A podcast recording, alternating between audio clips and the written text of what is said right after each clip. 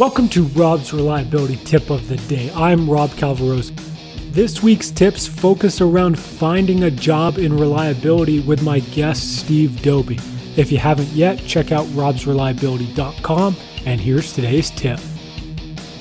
So a lot of people, they think they're a lot more special than they actually are. Um, they think their resume is amazing. Um, but this is, you know, particularly for people coming in new to an industry. There's hundreds of people with a resume exactly like them. Uh, you know, I've spoken to a couple engineering groups coming out of university. I'm like, look, every single one of your colleagues that are coming out and graduating with you, your guys' resumes all look the same. So it's going to be going to be tough to get that first job. And how you set yourself apart is that interview. Um, once you can nail that interview, it's about being interesting, and it's not about whether or not you can do the work. You've got an engineering degree, obvious you're you're capable of doing work. Um, what's important is, am I going to enjoy working with this person? Make yourself more personable.